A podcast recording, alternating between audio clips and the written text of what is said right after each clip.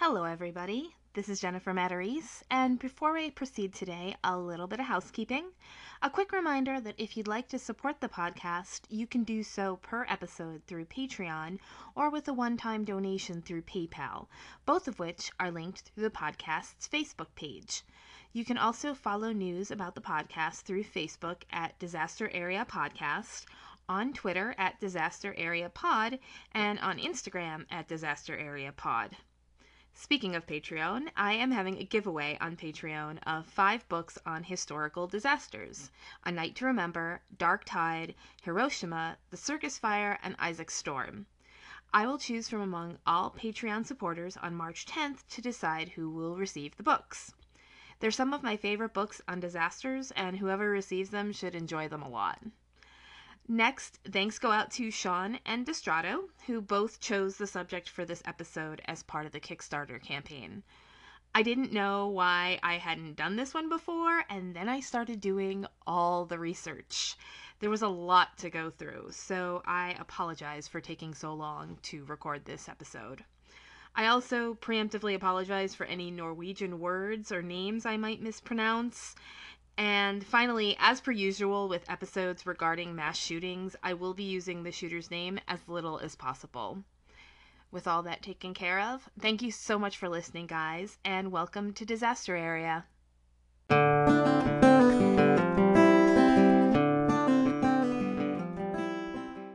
Episode thirty-two, The two thousand eleven Norway Attacks. July twenty-second, two thousand eleven. seventy-seven deceased, three hundred nineteen injured. One person can make a difference. We hear this all the time. Normally, it's in regards to one person doing very good things, tending to the sick, helping the poor, protecting the weak. We rarely hear it in relation to people doing something horrific. But that doesn't mean we don't know one person can make a difference in the worst way. I've spoken about it before on this podcast. David Duckenfield at Hillsborough, Andrew Kehoe in Bath, Michigan, David Burke on Pacific Southwest, Flight seventeen seventy-one. And those of us who are interested in true crime know that fact well. We see it on Investigation Discovery shows, hear about it on podcasts like My Favorite Murder or True Crime Garage, and read about it in books like Helter Skelter. One person can do so much.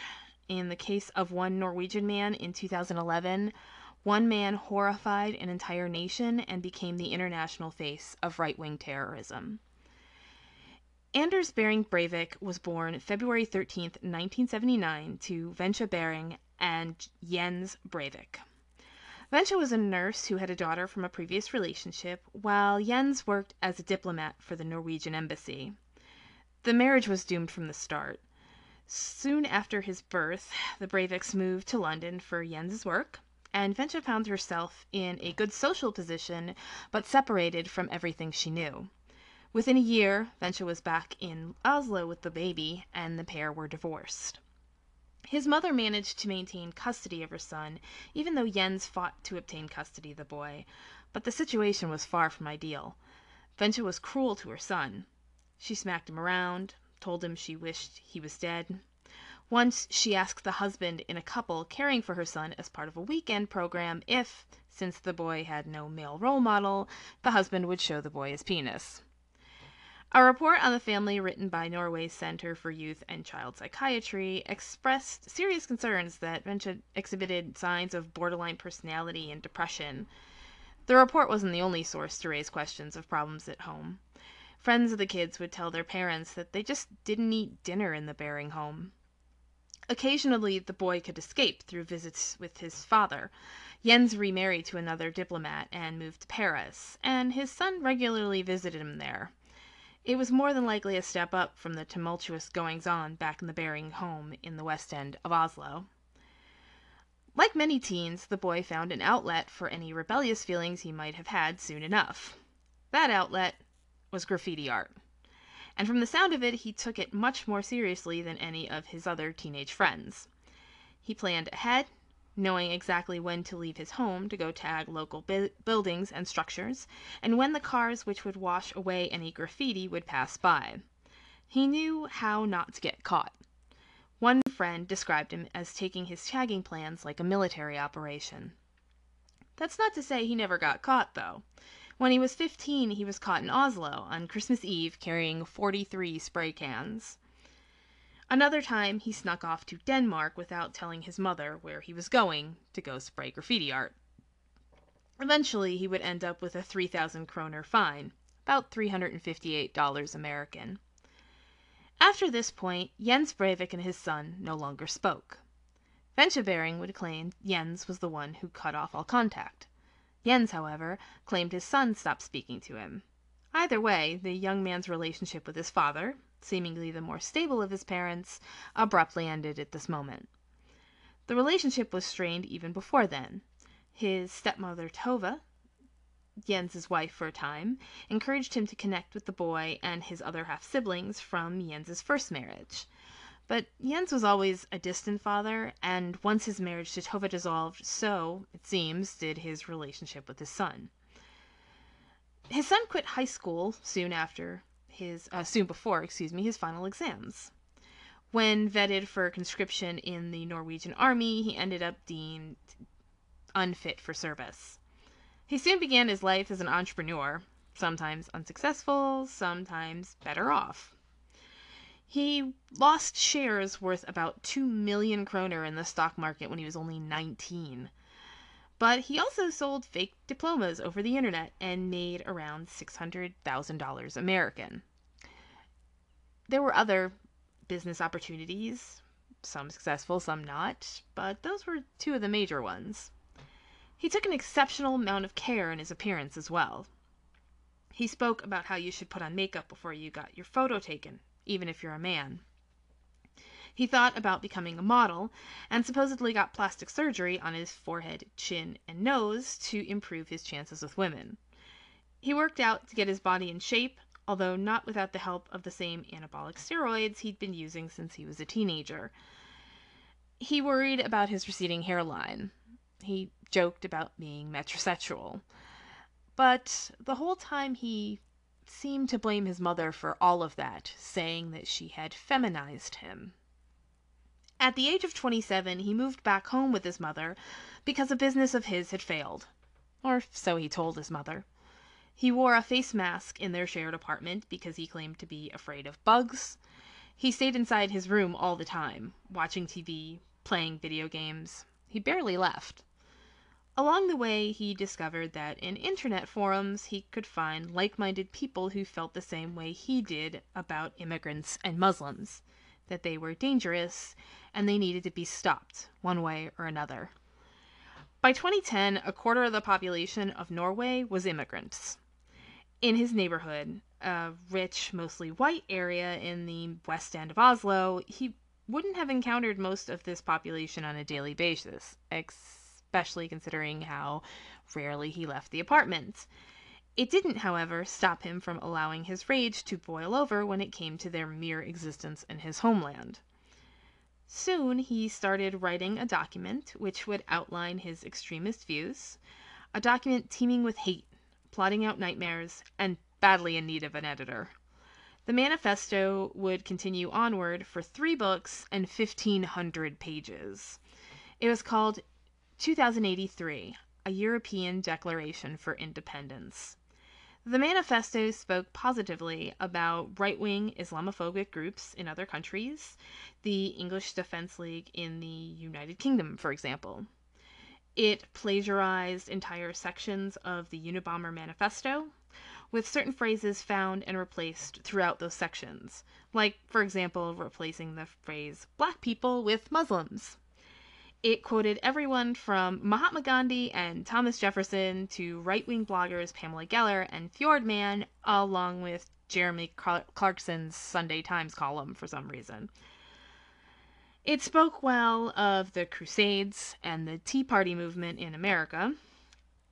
In the manifesto, he self-identified as a cultural Christian, not a religious Christian, a fascist, and a neo-nationalist. The manifesto detailed a plan to commit a heinous act in four parts. First, he would obtain false credentials so he could get one hundred forty thousand euros to fund what he had in mind. In the second step, He would spend a year purchasing the equipment he needed to carry the act out. In the third step, he would assemble the most complex part of his plan, the bomb. Finally, he would commit this act, to which he said, quote, "Good luck and give them hell." Instead of his birth name, he signed it as Andrew Berwick, a more anglicized version of his own name. In the manifesto, he says he is a thirty-two-year-old former bank clerk and millionaire entrepreneur. Well, at least he got his age right. In late August of two thousand ten, he traveled to Prague in the Czech Republic with one goal in mind. In preparation for the trip, he hollowed out the rear seats of his Hyundai Atos, planning to smuggle as much as he could back to Norway. To give himself an alibi, he printed up a prospectus for a mineral extraction business, just in case people suspected him of anything nefarious. He arrived in the city with a very specific shopping list: an A K forty-seven or something quite like it, a Glock pistol, hand grenades, a rocket-propelled grenade. The first two were definites. The latter two on the list would just be a bonus. He also brought some fake police badges with him, printed especially for the police uniform he bought illegally on the internet. He wouldn't use them in Prague, but they would come in handy later on. However, Prague was awash, and he would go home empty-handed. Later he would say Prague was, quote, "nothing like the B B C reported," not one of the best places in Europe to buy illegal drugs and guns as he believed, and that he felt safer in Prague than in Oslo. After Prague, his plans to arm up illegally seemed a bit too much trouble. Better to just go the easiest way and do it legally in Norway. He already had two guns, a Benny Nova twelve gauge pump-action shotgun and a three oh eight bolt-action rifle. But that wasn't enough. He had a clean record and a hunting license, and he'd already owned his two guns for seven years. There was no reason he should have any problem getting any more in Norway, which restricted its guns to hunters and sport shooters, designations which covered a notable percentage of Norwegians.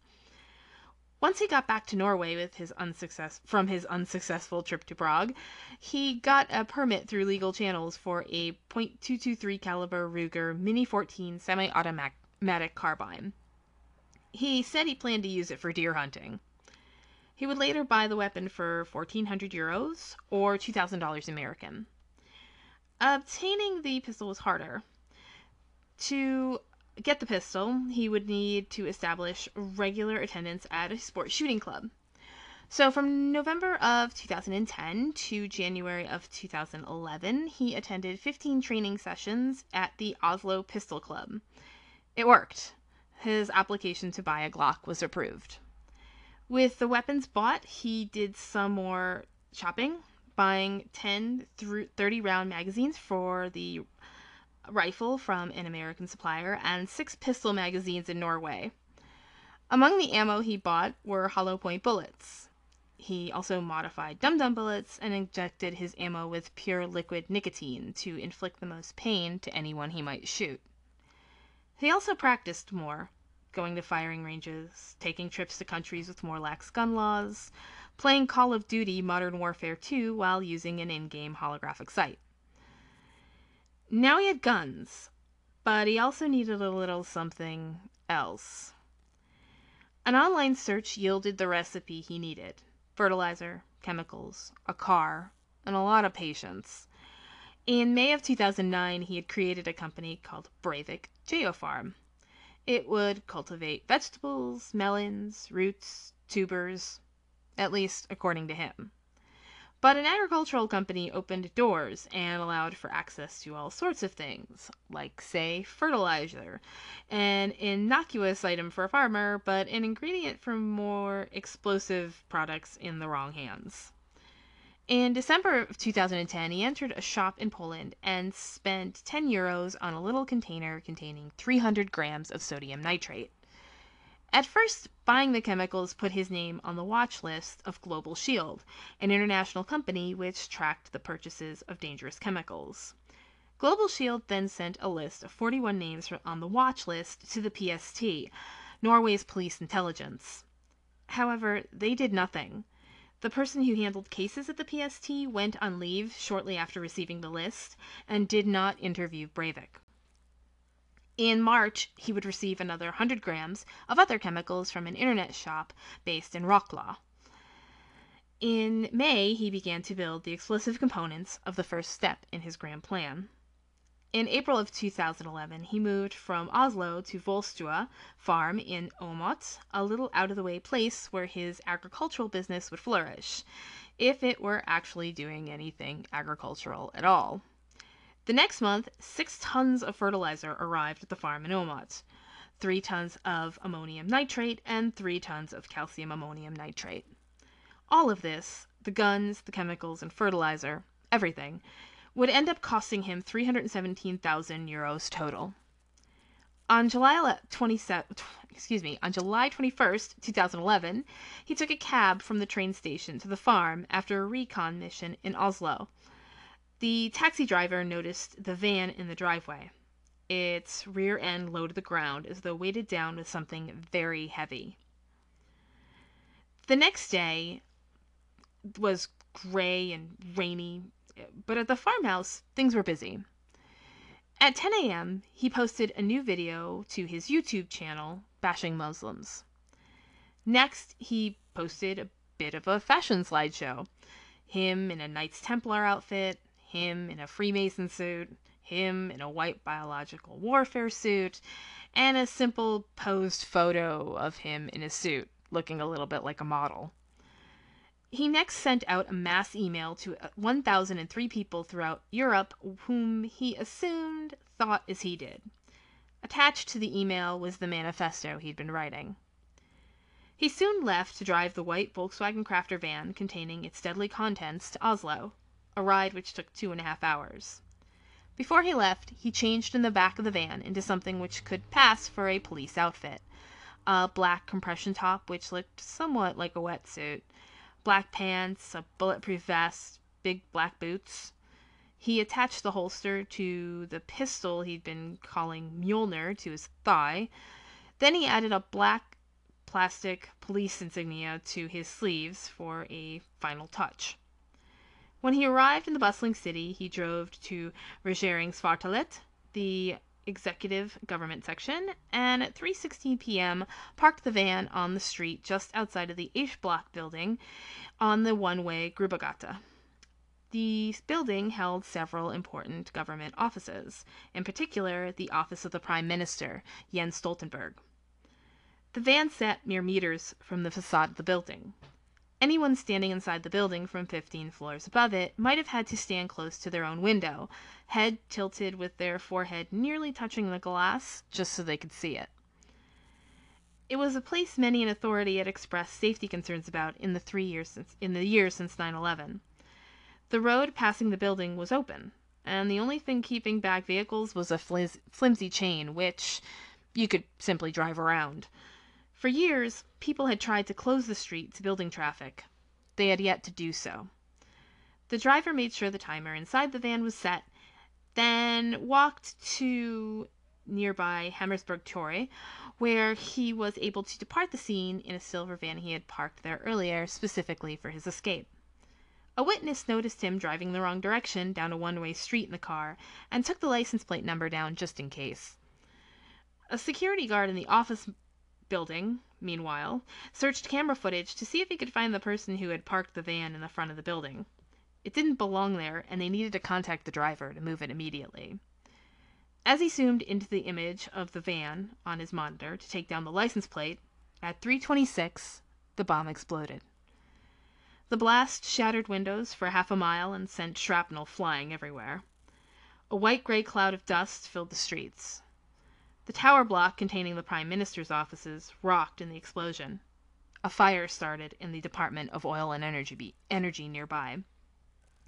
Video taken by survivor Johan Tandberg in the aftermath shows an incredible level of destruction reminiscent of the streets of New York on nine eleven.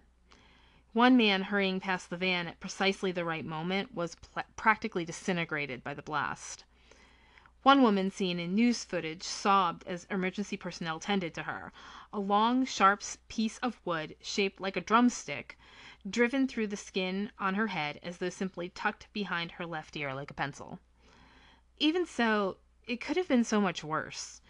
July was usually when Norwegians vacationed, and it was a Friday afternoon. Far fewer people were, st- were still at work at the time the bomb went off. In fact, the Prime Minister wasn't even in his office at the time of the explosion. He was at his official residence preparing a speech on the economy and full employment that he planned to give the next day at the Labour Party's youth camp on a smile, small island which would soon become a part of the story. At one point, a victim missing a head led police to think that perhaps this was a suicide bomber. Al-Qaeda came up in conversation. The rumors and suspicion began to rumble across Oslo. One Muslim woman's car was stopped not lo- not far from the blast, a stranger opening her door to tell her, "You should get out of this country now." A Somali man was beaten. Much like in most disasters, the first few hours were confused, jumbled, and volatile. Police ultimately decided not to seal off the city, although they did encourage evacuation from the city center for, th- for the protection of citizens. Within minutes of the blast, the witness reported seeing someone dressed as a police officer wearing a helmet with a face shield fleeing the scene, and they provided the license plate number of the retreating car. However, the report slipped through the cracks just long enough for the suspect to slip away, headed to the next stop on his itinerary. The bomb, it turned out, was a distraction, not the main part of a singular plan. But it wouldn't take long to get the name of the man who rented the car used for the bombing from its license plate. His name was Anders Breivik. Meanwhile, twenty-four miles northwest of Oslo in Tyrifjorden lie the island of Utøya. Utøya is a small island, just twenty-four acres, only half a mile wide and three quarters of a mile long. Since nineteen fifty, the Youth Division of the Labour Party, the A U F, held an annual summer camp on Utøya in which young people came from all over to have fun while also learning about how to improve the world around them. One might follow up a discussion on a possible boycott of Israel for its treatment of Palestinians with the game of volleyball. You could decide between a hike, a swim, or a speaking engagement with a visiting dignitary, maybe even the Prime Minister Jens Stoltenberg, who used to go there as a teenager, as well as being scheduled to speak the next day. On the second day of camp that year, the Minister of Foreign Affairs came to the camp, speaking before the teens there as well as to a phalanx of purporters. As part of the visit, the minister donated to a fund the campers started to help Somalia and the Horn of Africa.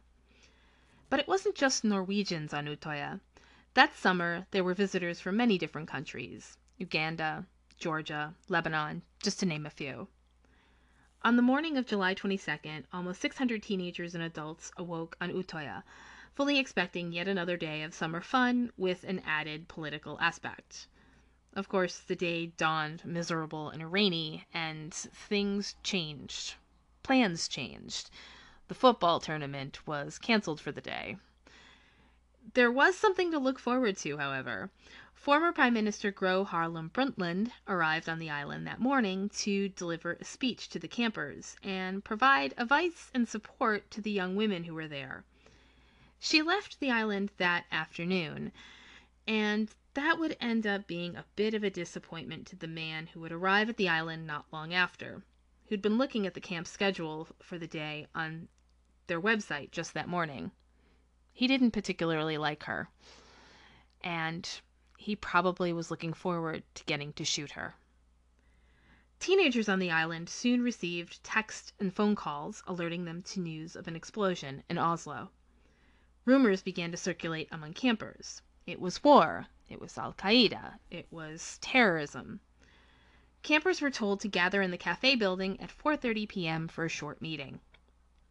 At the meeting, the camp leaders informed those gathered there the horrible news, that a bomb had exploded outside of the offices of the Prime Minister. Monica Bøsei, the island's hostess, recommended they call home and reassure their parents and families. They were on Utøya. They should be safe there. There was no reason to worry. In fact, they would light all the barbecues, and everybody would have some sausages. At four fifty-seven p.m., the ferry captain who provided one of the only methods to get on or off the island, a boat ride, radioed camp.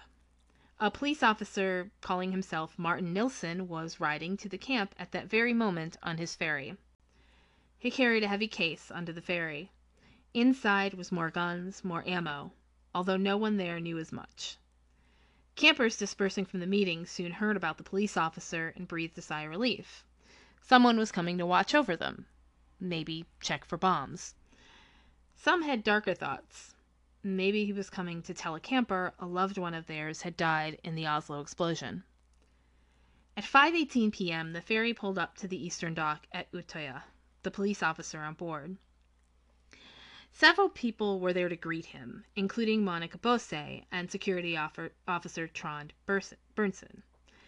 One witness to his arrival noticed that along with his riot gear, his rifle, his pistol, and what looked like a black wetsuit, this police officer also wore an iPod. In his manifesto, the shooter wrote that he would put on his iPod as loud as possible, quote, to suppress fear if needed. Campers soon heard several sharp cracks, and a few became angry. Was someone playing pranks? Maybe setting off fireworks? This wasn't the time for jokes. Some didn't pause to think, to rationalize. They heard the sounds, and they ran. It wasn't a prank or some idiot setting off fireworks. First, the new arrival shot Monica Bøsei and Trond Berntsen. Then he removed more weapons and ammo from his bag and began his reign of terror. The man casually walked down the road toward the cafe. He looked like a police officer. He carried a gun like a police officer. He wasn't a police officer.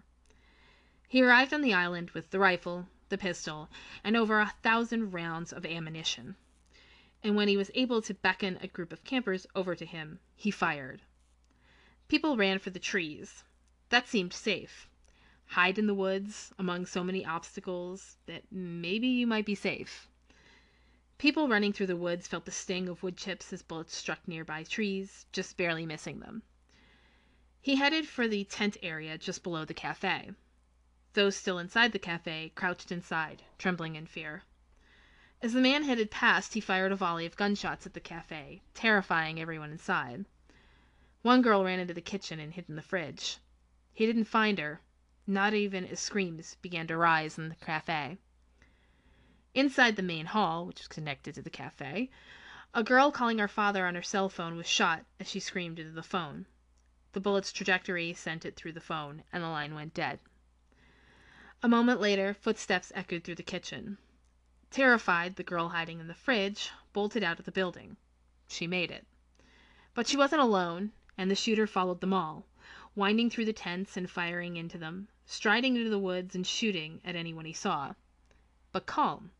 Always very calm. Campers put their hands on their heads.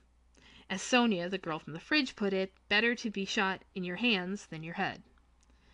Some campers barricaded themselves into whatever building they could, most notably the skolestua, or schoolhouse, then hid under beds or behind furniture. Anyone who got a chance texted messages of love or goodbyes to their families. It was all they could do. If they spoke, they might be heard. Those hiding from the gunmen couldn't afford that. Two Chechen teens, Movsar Dazmayev and Rustam Daudov, were able to hide twenty-three people from the gunmen in a cave-like depression in the rock faces near the water. Zamayev even pulled three struggling swimmers from the water before they could drown and hid them in the cave as well. Desperate for escape, some campers dove for the water. The waters around Utøya were a relatively cold fifty-seven degrees Fahrenheit at the time, but at that point it was either the freezing water or the gun-toting stranger in the woods. It didn't matter they had to sw- swim six hundred meters to make it to land. Many jumped in and made for the mainland. The shooter soon spotted them. The swimmers flinched at the splash of bullets striking the water near them, but they kept swimming.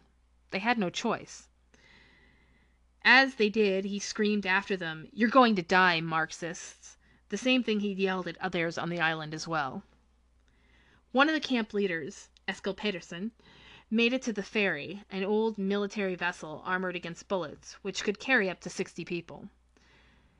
He and the captain were able to make it away from the island with only seven other people on board.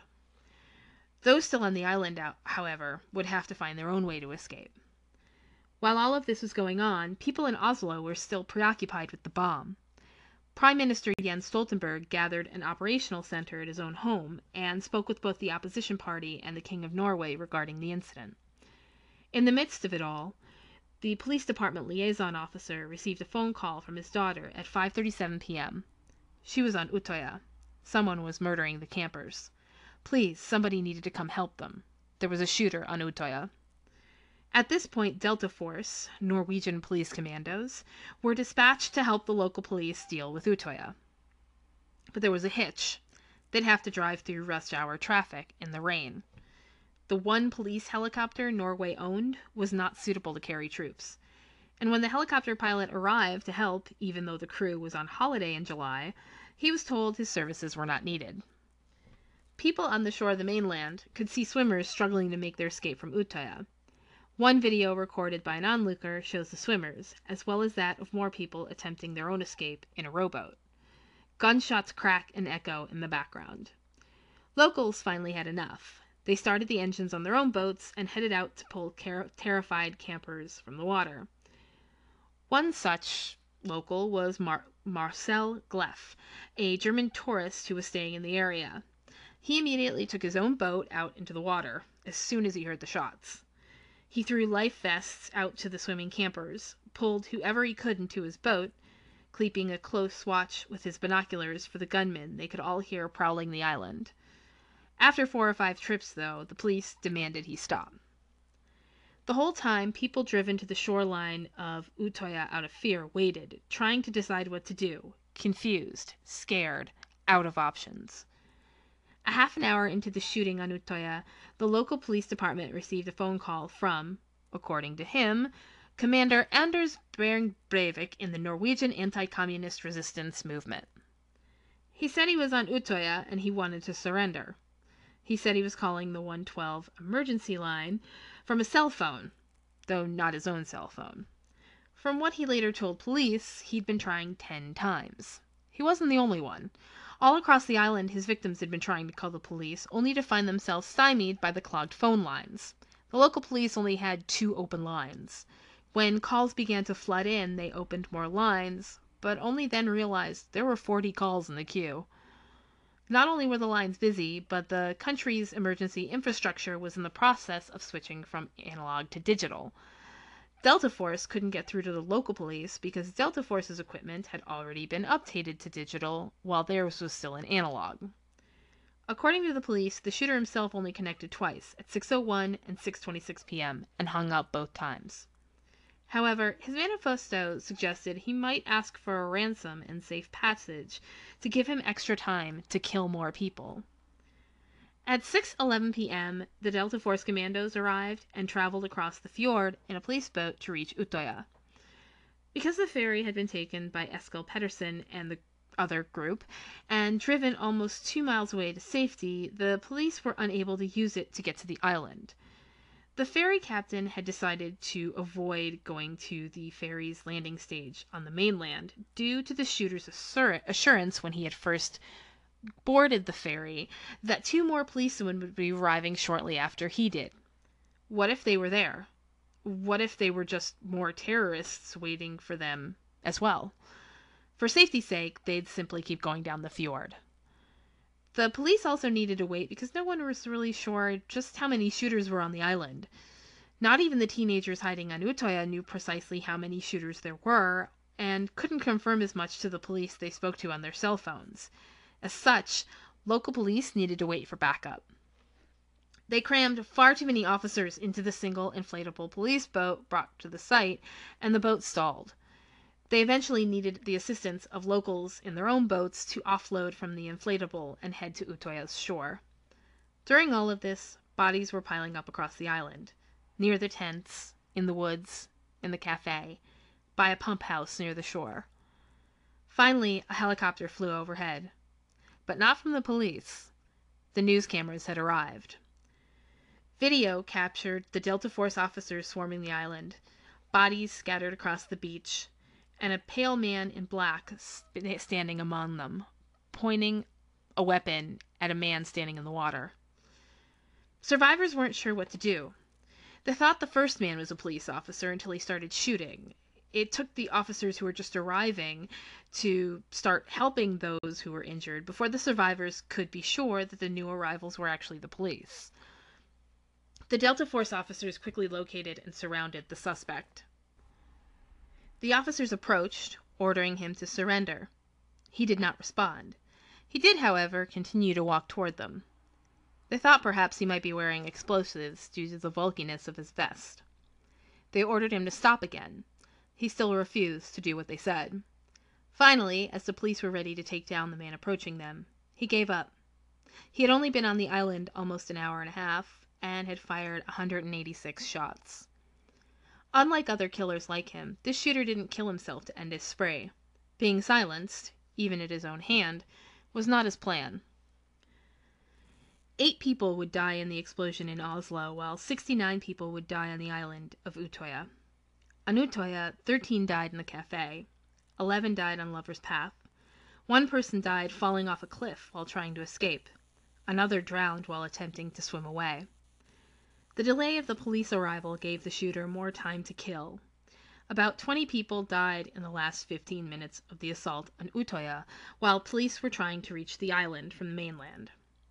thirty-three of the dead on Utøya were under the age of eighteen. The youngest to die was a fourteen-year-old girl, Sheridan Svevak Bon. This was the deadliest attack in Norway since World War Two. Hundreds were injured in both Oslo and Utøya. On the banks of the fjord surrounding Utøya, survivors sobbed as emergency personnel tended to them. Families and friends gathered in a nearby hotel to wait for news of whether or not their loved one had survived. One survivor in a B B C documentary described keeping the phone of a dead teen in his pocket for the rest of the day, feeling it vibrate every time the teen's mother called to try and reach her son. He was too afraid to answer and tell the boy's mother the truth. Buses transported survivors to the hotel, but slowly the buses began to dwindle and then just stopped altogether. The relatively small size of Norway meant that one in four Norwegians was found to have known someone who was affected by the attack. In fact, Trond Berntsen, the security officer shot first on the island, was the stepbrother of Crown Princess Mette-Marit. The police had their suspect in custody, or, they first thought, suspects. In the aftermath of the events on Utøya, they apprehended Anzor Joykaev, another Chechen immigrant. The seventeen-year-old didn't react with as much raw emotion as the other survivors, and his haircut was different than that on his I D. Little things, maybe, but they seemed suspicious. So after watching his friends gunned down around him, Joykaev was stripped naked and placed in a cell close to the actual shooter, a cell he would stay in for seventeen hours, while the police interrogated him and his family worried he had died as well. Finally, thankfully, he was released. There were also questions about whether or not the shooter worked alone. A couple of people thought they saw two different shooters on Utøya, and some thought they heard shots coming from the mainland. On the twenty-fourth of July, six people were arrested, suspected of having assisted in the crime, but they were all soon released. Only a few short hours after the attacks occurred, Ansar al-Jihad al-Alami, a group led by Abu Suleiman al-Nasir, claimed responsibility.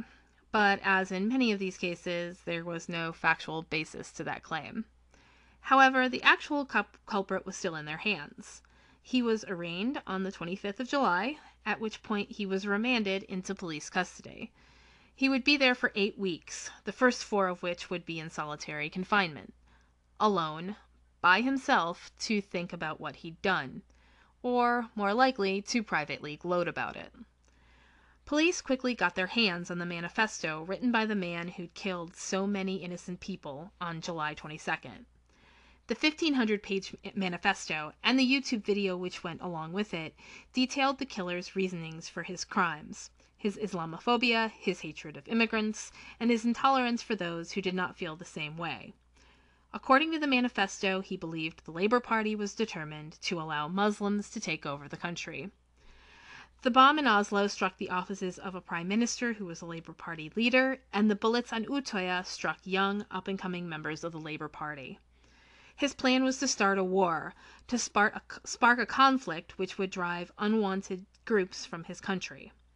In the manifesto, he dedicated, dedicated himself to expelling Muslims from Norway. According to him, Muslims were the source of terrorism in Norway. Later, investigators would wonder how one person could pull all of this off. For example, how could one man obtain so much fertilizer when it was a known component in bomb-making materials? Felleskjøpet, the retail company who sold the fertilizer to the shooter, determined quite simply that no law said an agricultural business couldn't buy all the fertilizer it wanted to, and because it was an agricultural company, what was so suspicious about them ordering fertilizer? After the attacks, police would find between one thousand and fifteen hundred kilograms of fertilizer still stored in the barn in Åmot. They made a reconstruction of the bomb with an equivalent amount of the fertilizer. Using this, they were able to conclude that the original bomb had been nine hundred fifty kilograms, or almost twenty-one hundred pounds. A bomb much the same size had been used in the attack on Bali in two thousand two, which exploded in an area full of nightclubs populated by tourists and killed two hundred two people. Given the amount of fertilizer left on the property, the shooter could have easily built a second bomb. Two weeks after the events on Utøya, the authorities brought the shooter back to the island to detail precisely what he had done that day. An image from afar showed him on the dock, apparently showing the police how he fired at his victims.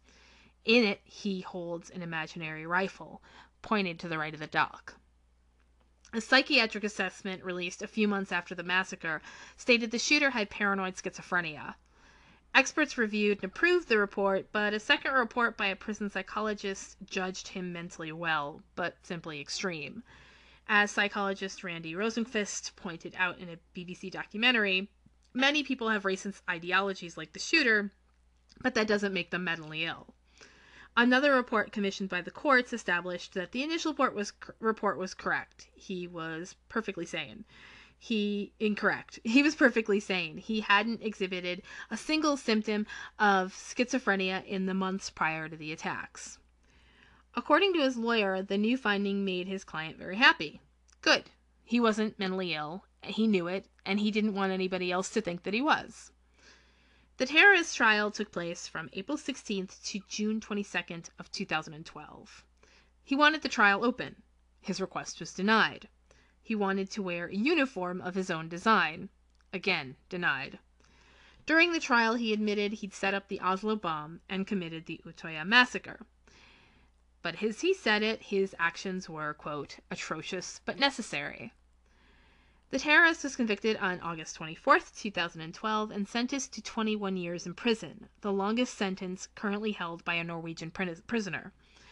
The conviction sounds mild considering all he'd done, but at the expiration of that sentence, it can be, and more than likely will be, extended indefinitely in five-year increments if he's still considered a threat.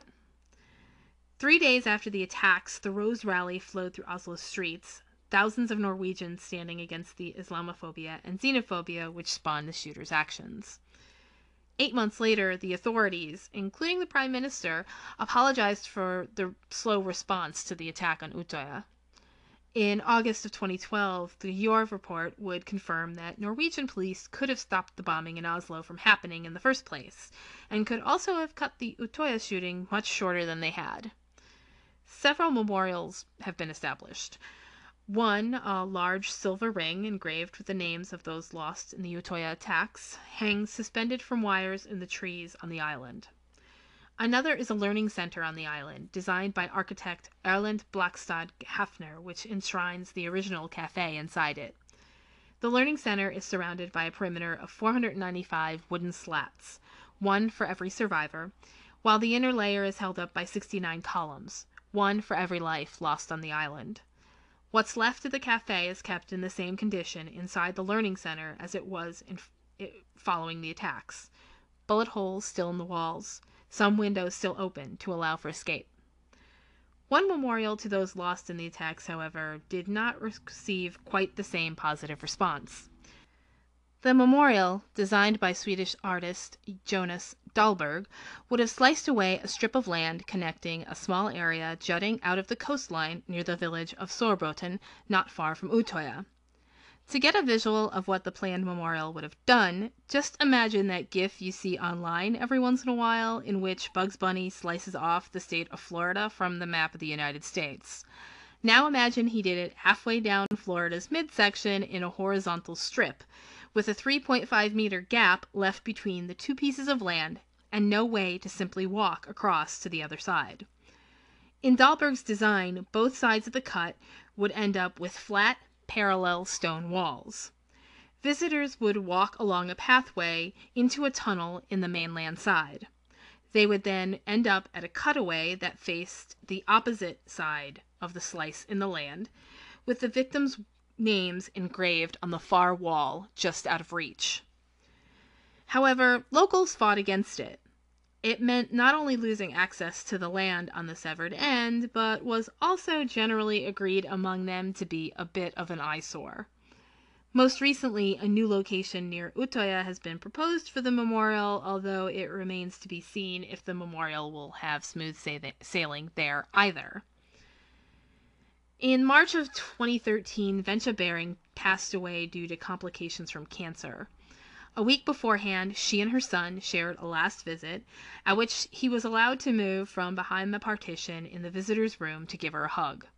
He was not, however, allowed to attend her funeral. Since his incarceration, he has appealed his solitary confinement on the grounds that isolating him from other people is inhumane and violates the European Convention of Human Rights. A lower court ruled that the frequent strip searches and solitary confinement he dealt with were a violation. However, an appeals court ruled against him. He still plans to appeal the decision to Norway's Supreme Court and then to the European Court of Human Rights if necessary. After the initial ruling, he wrote a note to his guards apologizing for the whole thing. He didn't want them to think he was being critical of them. Either way, he spends his days alone in a three-room cell with television, newspapers, and a gym for exercise.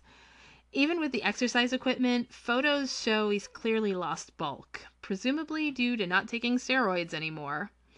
Still, he complains. His coffee is too cold, jail food is, quote, worse than waterboarding. He feels bad in jail, though, it seems, not about what he's done, just about being in jail at all. But he is keeping busy. He's currently taking college courses in international relations. Before I start talking about personal stuff and my thoughts and all that, I did want to say that I think I said that the rifle that he bought cost two thousand dollars American, and I actually think it was two hundred dollars, and I just put the wrong number down, uh, just to get that out of the way. Um, but in terms of um, other things that I wanted to talk about, there are so many things that I wanted to talk about. There was a lot of information to dig through and to narrow down and to kind of delete and edit. There's a lot of editing involved in doing the research for this particular episode. There's so much that I wanted to throw in, and when you look at all of this stuff that's available on this particular subject, there is so much I could have done. I could have done a three-hour episode easily, and I figured I was going to do a three-hour episode, but what I ended up doing was just kind of cutting down and throwing out all the fat and all of the excess information and just kind of boiling it down to what I thought was, was um, necessary in this particular episode. One thing that I didn't do that I had thought about doing was seeing if I could find the manifesto. I'm sure I could. I, I, I'm sure it's around somewhere, um, but I wasn't sure that I would be able to read it, not just because it was fifteen hundred pages, but because so much of what I was reading was in it was very reminiscent of things that we're hearing about in the news. And so I wasn't sure that I could tolerate listening to that, you know, reading that and then turning around and listening to the news. And most of the things you read about, most of the books that you read about in regards to this, mention a great deal of what's in it and a great deal of the content. So you really don't have to read it. And I'm sure a lot of it is sort of excessive and repetitive anyway. The things that you hear about it that he did kind of copy a lot from Uh, people like the Unabomber and, and things like that. I don't think it's really necessary to to read something like that, especially considering it's fifteen thousand pages. It, it, The Stand isn't even fifteen, fifteen, uh, fifteen hundred pages, excuse me. The Stand isn't even fifteen hundred pages, and I love that book. Uh, but um, it, there's so much about it that that is appalling that you kind of don't want to read it. And even the excerpts that I've read are just, it's it's just upsetting to to think that somebody can speak that way about anybody else. And what's most upsetting about it is when you read about people who had gotten the manuscript in the mail, or you see people who'd gotten the manuscript in the mail. In one documentary, I had seen uh, a man who was interviewed who had had it emailed to him on the morning of the massacre. And he, you know, he sort of denounces uh, the shooter doing what he did, the bomb and the shootings, but in terms of saying that Muslims were going to take over Europe and he had to start a big war to kick them out, oh, he was on board with that. It was just the violence that he was against, at least the way that he seemed to have executed it. And it's it's really upsetting to see stuff like that, because it just reminds you that they're there who say about about other people and about just just people who have done nothing wrong except for be a member of a religion that is different. And, you know, speaking as an atheist, it's just, um, you know, there there are bad people in every group. I can easily say that as an atheist, because I know there are atheists out there who are just absolute jerks. Um, I try not to be. Uh, nobody's one hundred percent perfect, but I I... go through life trying to to be um, as accepting as humanly possible, and there are going to be moments where, you know, that's going to be tested, and I am not a perfect person by any stretch of the imagination. But if I can learn to apologize and learn to say, okay, you know, that's not true, that's that's a stereotype, that's wrong, you know, if I can accept that with myself, it, it kind of, you know, even when I make a mistake and say, okay, I did something wrong, it, it it always kind of gets frustrating seeing other people who can't do the same thing. And that, like I said, it's not to say I'm perfect or that I, you know, everybody makes mistakes. Everybody says the wrong thing. Everybody has something that they do that is wrong. And whether or not that is something that they can apologize for or that they can amend or something that they can fix, it's up to them. In certain cases, you're going to have somebody like the shooter who doesn't seem to have any sort of remorse for what he did.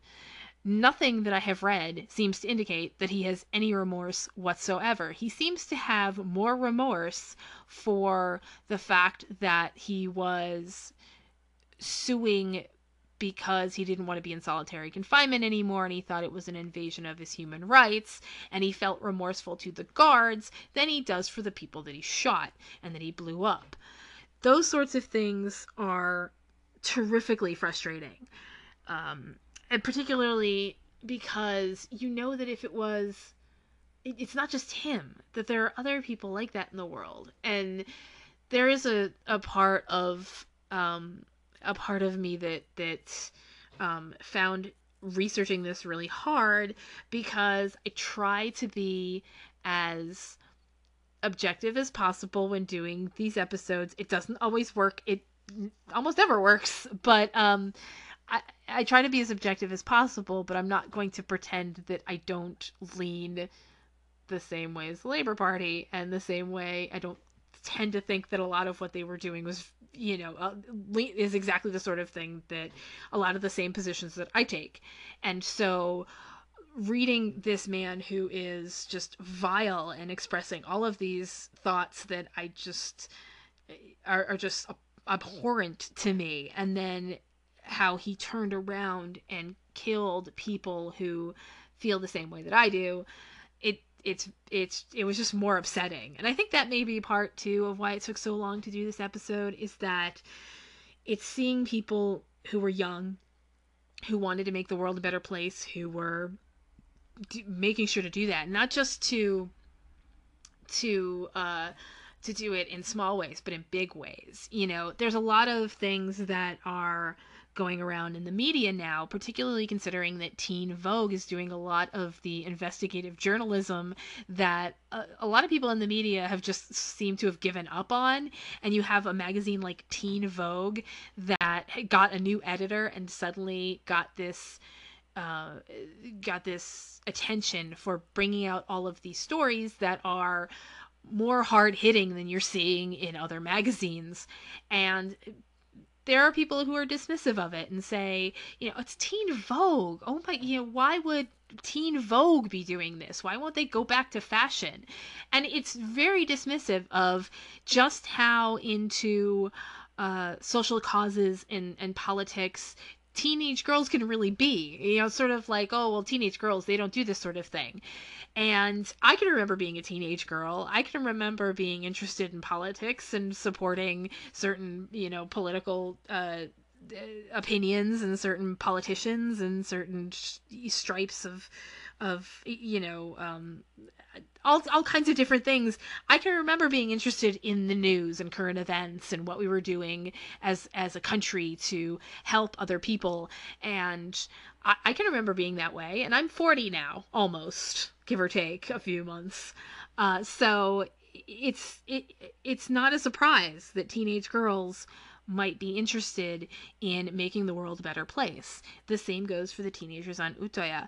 You have all of these teenagers and all of these young people who really wanted to do big things. They wanted to run for local government, which is how you make it into state government and federal governments, particularly in this country. You start small and you work your way up, uh, unless you just never had a, a job at, in politics a day in your life and suddenly you're president. But anyway, um, but these are, these are people who really wanted to make the world a better place. Every time you see interviews about, uh, with the survivors and with people who were going to Utøya that summer, they are very well-spoken, very intelligent, and very thoughtful and caring. All of these people are extraordinarily caring. They care about people in other countries. They want to know about, you know, what's going on in Somalia, what's going on in Israel, what's going on in Afghanistan, all of these different places they talk about, and how they want to help, and how they want to help, you know, women and the L G B T community and all of these different groups. And their, their hearts are so big. There's so many people who were on Utøya that day and who are in these in these interviews and talking about all of the things that brought them to Utøya in the first place. And they're all they're all really good people. You know, they're not all perfect people though. They're not admitting, they're not saying that they're perfect. They're not claiming to be perfect. They're just expressing uh, you know, the desire to help other people, the desire to make the world a better place. And so many of them are very, you know, were very traumatized by what happened, obviously. But you have people who are very traumatized because they didn't get a chance to help others. Or um, some of the people who were on the ferry that went away Uh, felt guilty later on. They were, you know, you try to reason with yourself, well, you know, we have to get away from the island. We can't go back. We might all get killed. You know, we, whoever we can save, we can save. And, but at the same time, you have to deal with that survivor's guilt. And so you have all of these people who, they just have the biggest hearts. They really do. And to have someone like this man show up on the island and ruin that, in in a way, is ruin that place that so badly that they haven't gone back really yet. Excuse me. They haven't gone, started the camp back yet. As far as I could tell, um, they're trying to. Uh, it's really hard. It's, it's a, it's a place where it's very difficult to go back to and spend time on, because if you are someone who spent time on it before, now you have all these thoughts and all these memories, and a lot of people are trying to make it better. You have the memorial in the woods. You have the learning center. The learning center is, I, I tweeted about this earlier today, but it, it's a really beautiful memorial to that.